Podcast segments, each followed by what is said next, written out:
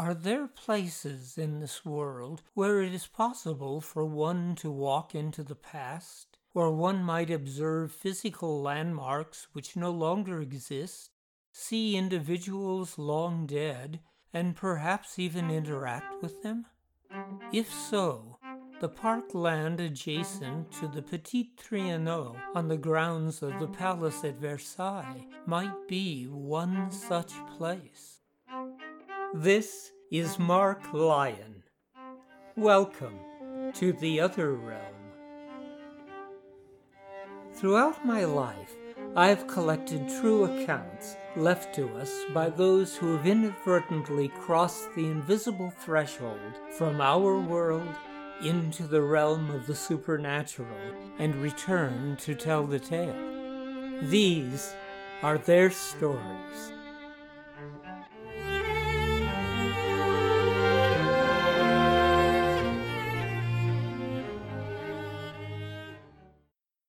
On the 10th of August, 1901, while visiting the Palace of Versailles, two English school teachers of impeccable character and credentials, Miss Charlotte Moberly, the principal of St. Hugh's College at Oxford, and Eleanor Jourdain, her vice principal, entered into one of the most intriguing and controversial adventures to ever be recorded in the annals of parapsychological investigation.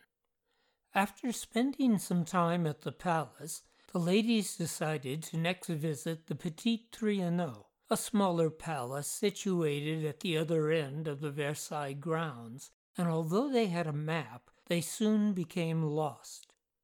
We walked for some distance down a wooden alley, Miss Jourdain later wrote, and then came upon the buildings of the Grand Trianon.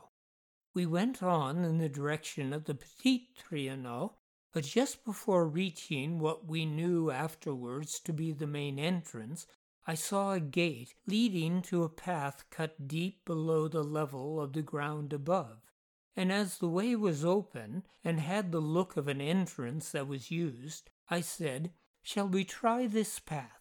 It must lead to the house. And we followed it. To our right, we saw some farm buildings looking empty and deserted. Implements, among others a plough, were lying about. We looked in, but saw no one. The impression was saddening but it was not until we reached the crest of the rising ground where there was a garden that I began to feel as if we had lost our way, and as if something were wrong. There were two men there in official dress, greenish in color, with something in their hands. It might have been a staff. A wheelbarrow and some other gardening tools were near them, they told us, in answer to my inquiry, to go straight on. I remember repeating my question because they answered in a seemingly casual and mechanical way, but only got the same answer in the same manner. As we were standing there, I saw to the right of us a detached, solidly built cottage with stone steps at the door. A woman and a girl were standing at the doorway, and I particularly noticed their unusual dress. Both wore white kerchiefs tucked into the bodice, and the girl's dress, though she looked thirteen or fourteen only, was down to her ankles. The woman was passing a jug to the girl who wore a close white cap. Following the directions of the two men, we walked on, but the path pointed out to us seemed to lead away from where we imagined the Petit Trianon to be. And there was a feeling of depression and loneliness about the place. I began to feel as if I were walking in my sleep. The heavy dreaminess was oppressive. At last we came upon a path crossing ours and saw in front of us a building consisting of some columns roofed in and set back in the trees. Seated on the steps was a man with a heavy black cloak round his shoulders and wearing a slouch hat. At that moment, The eerie feeling which had begun in the garden culminated in a definite impression of something uncanny and fear inspiring. The man slowly turned his face, which was marked by smallpox. His complexion was very dark.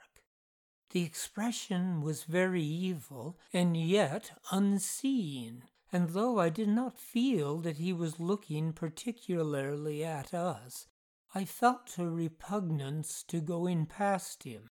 But I did not wish to show the feeling, which I thought was meaningless, and we talked about the best way to turn and decided to go to the right. Suddenly, we heard a man running behind us. He shouted, Mesdames! Mesdames! And when I turned, he said in an accent that seemed to me unusual that our way lay in another direction. You shouldn't go there. He then made a gesture, adding, Over here, look for the house.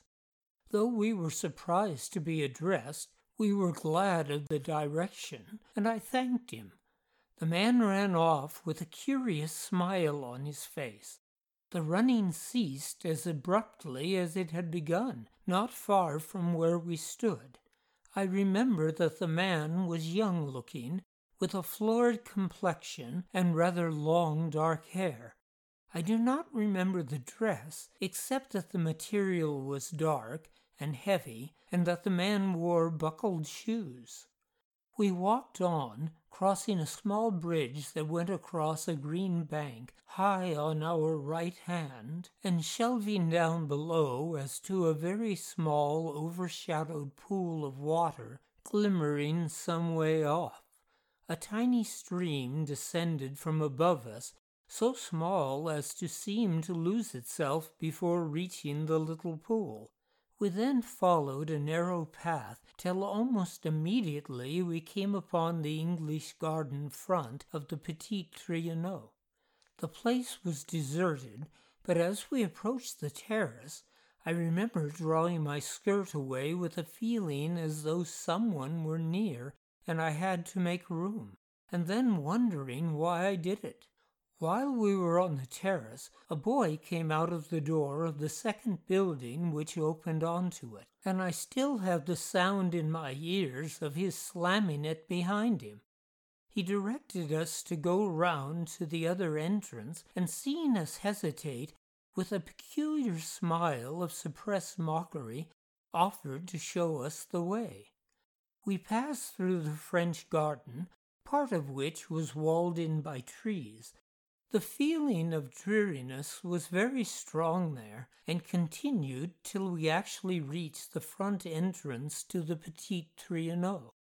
The impression of dreariness returned to Miss Jourdain from time to time, but the two women did not speak of their strange experience until when, at least a week later, Miss Moberly asked, Do you think the Petit Trianon is haunted?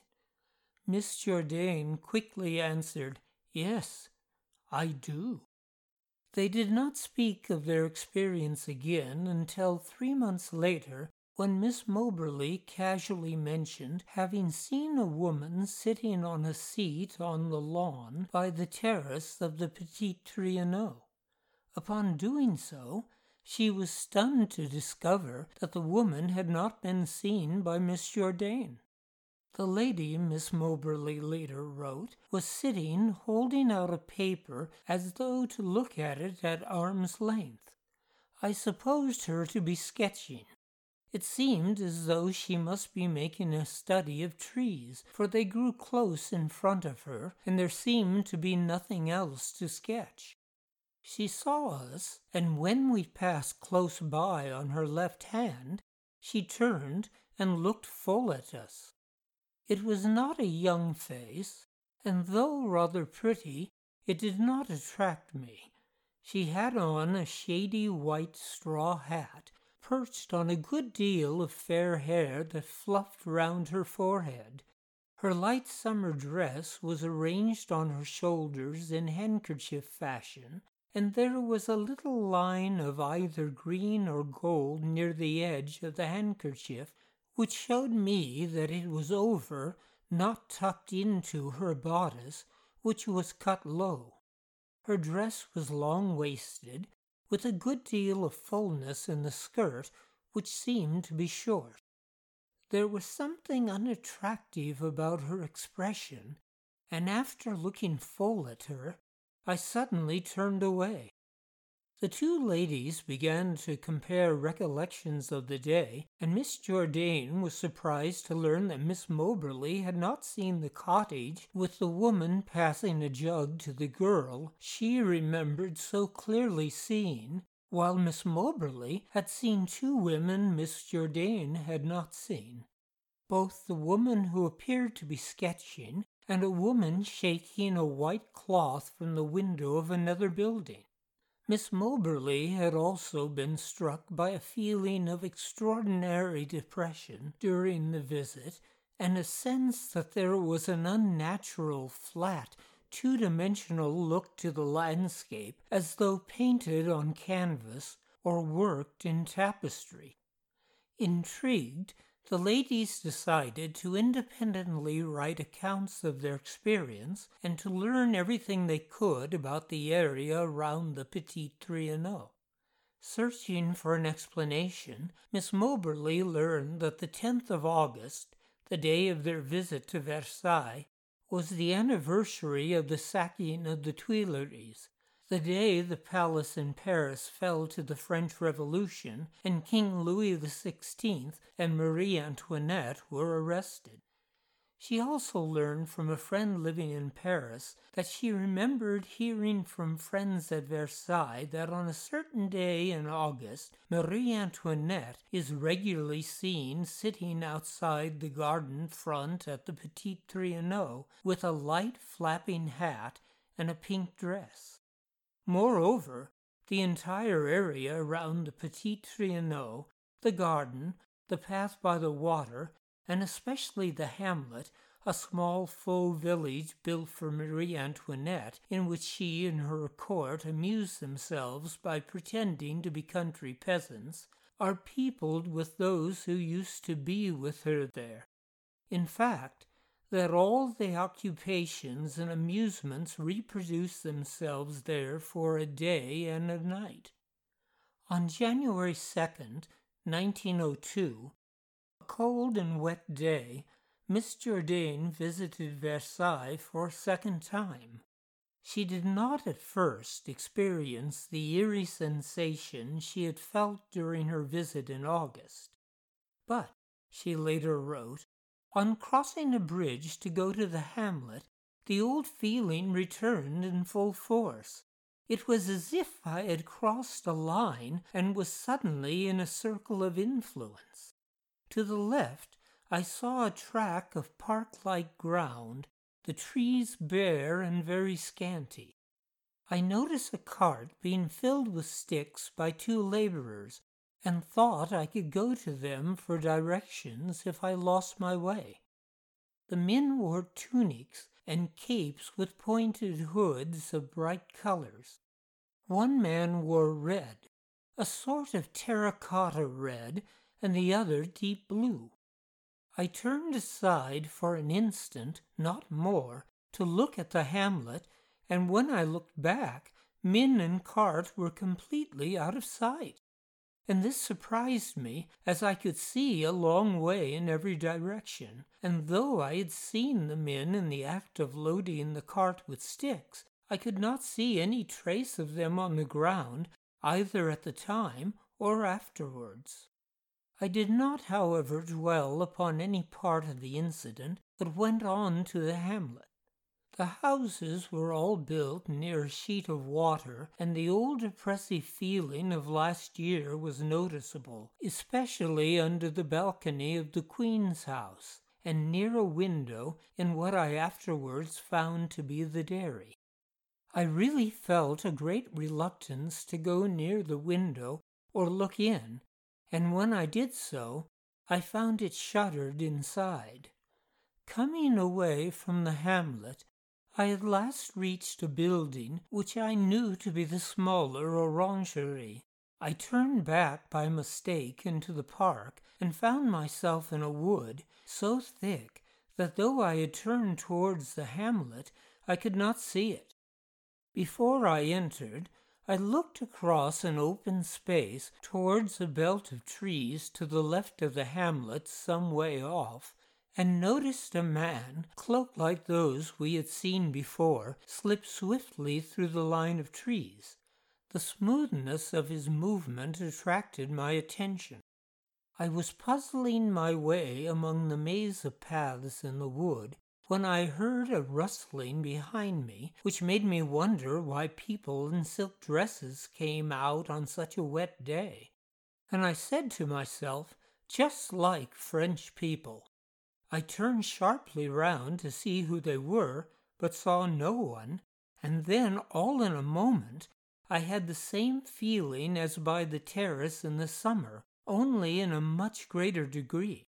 It was as though I were closed in by a group of people who already filled the path, coming from behind and passing me. At one moment there seemed to be really no room for me.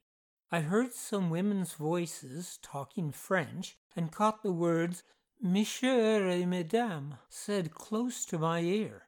The crowd got scarce and drifted away, and then faint music as of a band not far off was audible. It was playing very light music with a good deal of repetition in it. Both voices and music were diminished in tone, as in a phonograph, unnaturally. The pitch of the band was lower than usual. The sounds were intermittent, and once more I felt the swish of a dress close by me.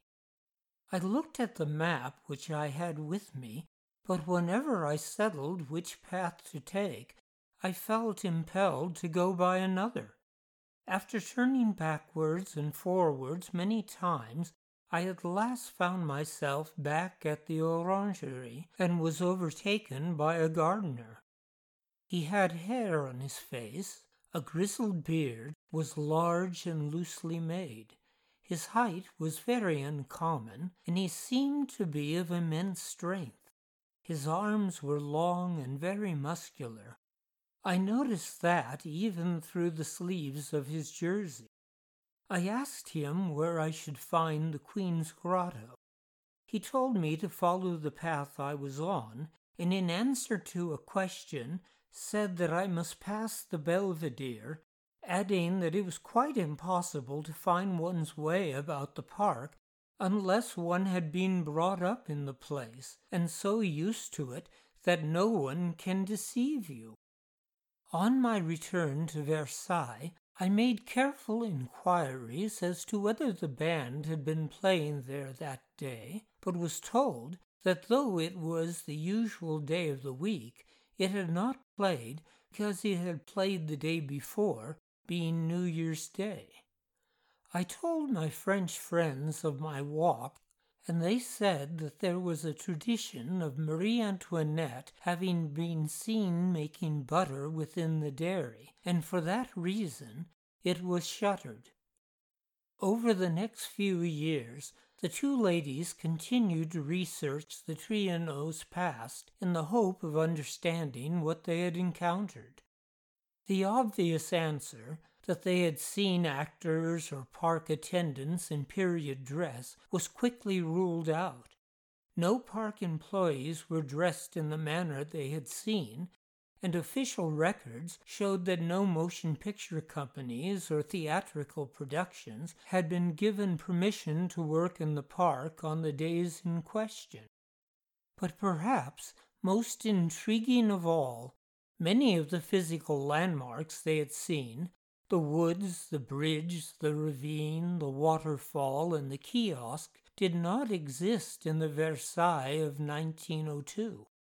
Could it be, they wondered, that they had not seen ghosts, but had actually somehow walked into the past?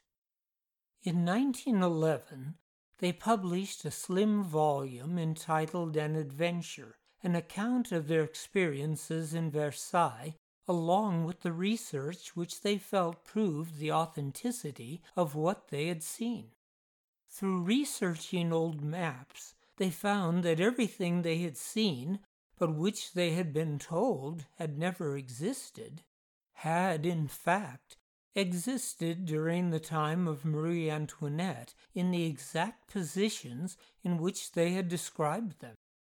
Everything, that is, but the small ravine they had crossed by means of a small bridge.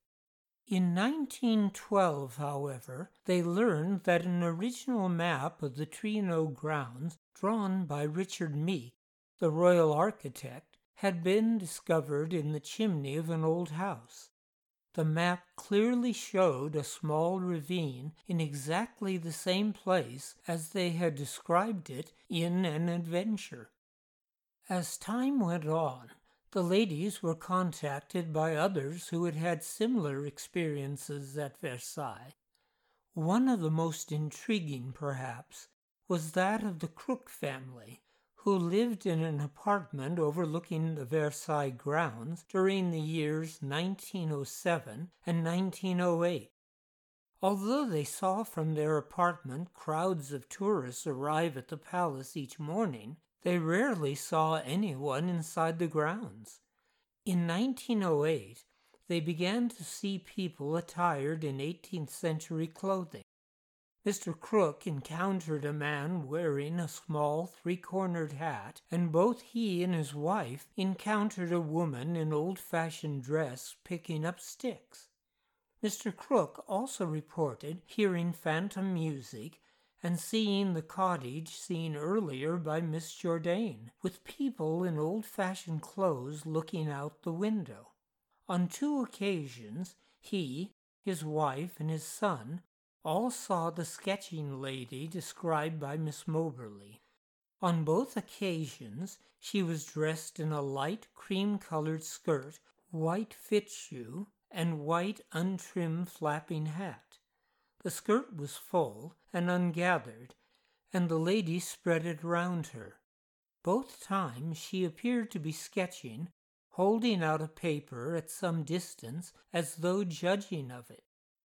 In 1974, I visited Versailles, spending almost all of the days of August 9th, 10th, and 11th in the area of the hamlet, hoping to experience something along the lines of that experience by Miss Moberly and Miss Jourdain.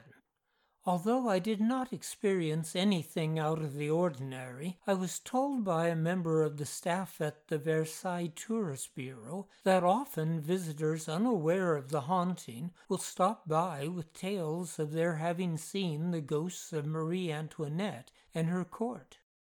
On the 10th of August, I encountered a European ghost aficionado with whom I retraced the route followed by the ladies 73 years before, and together we explored the hamlet where he felt the dairy to be particularly haunted.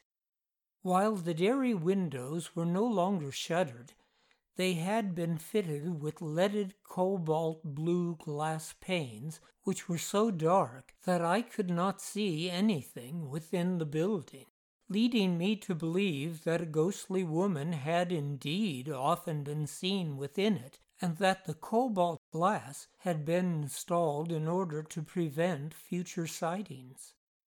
As the sun began to set that day, we found ourselves caught in a sudden rainstorm and we fled for shelter into Marie Antoinette's grotto. From within the grotto, we distinctly heard footsteps above us. My companion quickly ran out of the grotto, but saw no one there. By now the gates to the park had closed, and the place was dark and deserted. After the rain had stopped, we found our way in the darkness to the park gate where, with great embarrassment, we explained our predicament and we were escorted out by a park official. The initial publication of an adventure created a great deal of public interest and set off a controversy which is yet to be settled. Negative criticisms of an adventure were quickly published.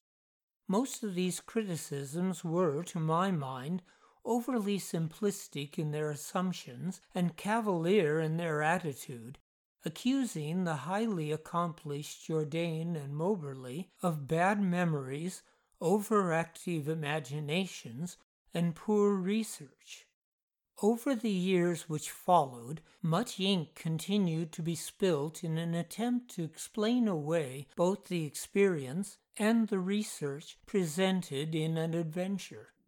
Although much of the criticism was by serious and objective commentators, I cannot help but think that some of the more hostile criticism had its origin in resentment toward two women who had achieved prominence in the academic world during a time when such achievement was thought by most to be the sole domain of men, and a prejudice against two women whom it was whispered were lovers.